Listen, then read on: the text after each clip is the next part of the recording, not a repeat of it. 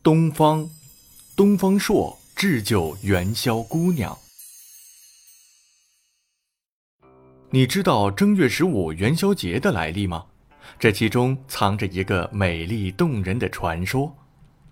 一年冬天，东方朔到御花园陪汉武帝赏梅，刚进园门，就发现有个宫女泪流满面的准备投井自杀。东方朔连忙上前搭救。并问他为什么要寻短见。宫女说：“我叫元宵，家里还有父母和一个妹妹。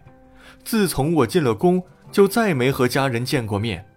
每年的这个时候，我就更思念他们。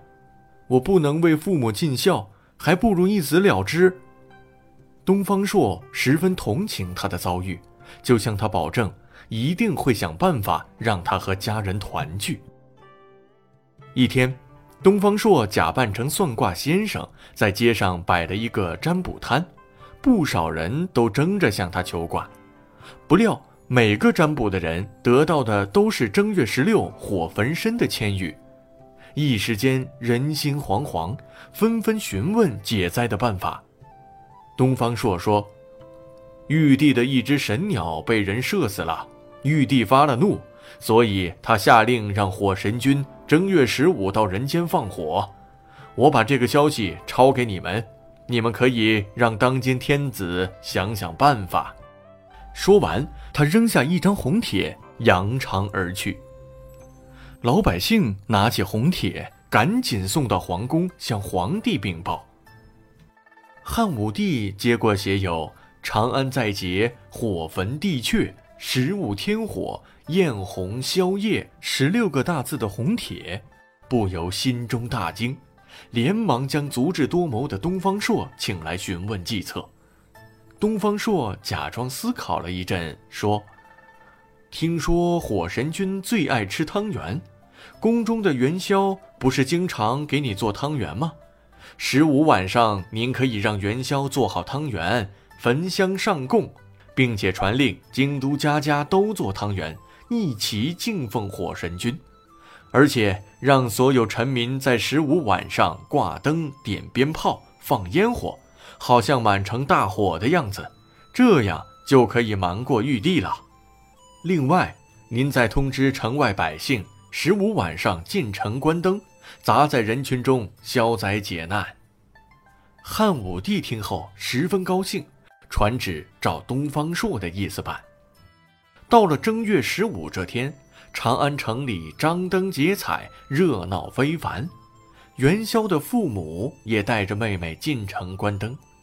当他们看到写有“元宵”字样的大宫灯时，惊喜地高喊：“元宵，元宵！”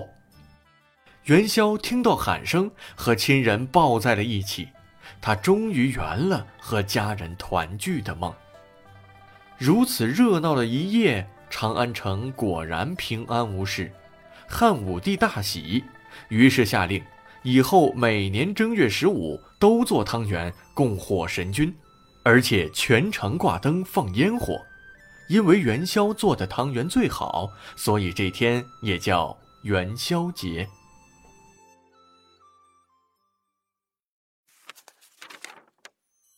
东方性起源。一，远古时伏羲创制了八卦，八卦方位以东方为尊。他的族人务农，每天太阳从东方升起时，正是开始农作的重要时刻。于是伏羲的后人有些就以东方为姓。二，东方朔的父亲姓张，因父母早逝，由兄嫂抚养成人。因为他出生时东方天刚亮。所以取名叫东方朔，他的后代就以东方为姓。博文馆，元宵和汤圆。元宵和汤圆就外形来说几乎一模一样，但二者其实是两种工艺制成的，这是北方和南方的不同渊源所致。北方的元宵是以馅为基础制作的。先把馅儿制成小的立方块，然后将馅儿蘸水后放入大笸箩里，倒上江米粉，反复的摇，使馅料和江米粉粘在一起，如此反复数次就制成了元宵。南方汤圆的做法则完全不同，有点像包包子。先把糯米粉加水和成团，放置几个小时让它醒透，然后把做馅儿的各种原料拌匀放在大碗里备用。包汤圆时，用手揪一小团湿面，挤压成圆片形状，用筷子挑一团馅放在糯米片上，再用双手边转边收口，就做成了汤圆。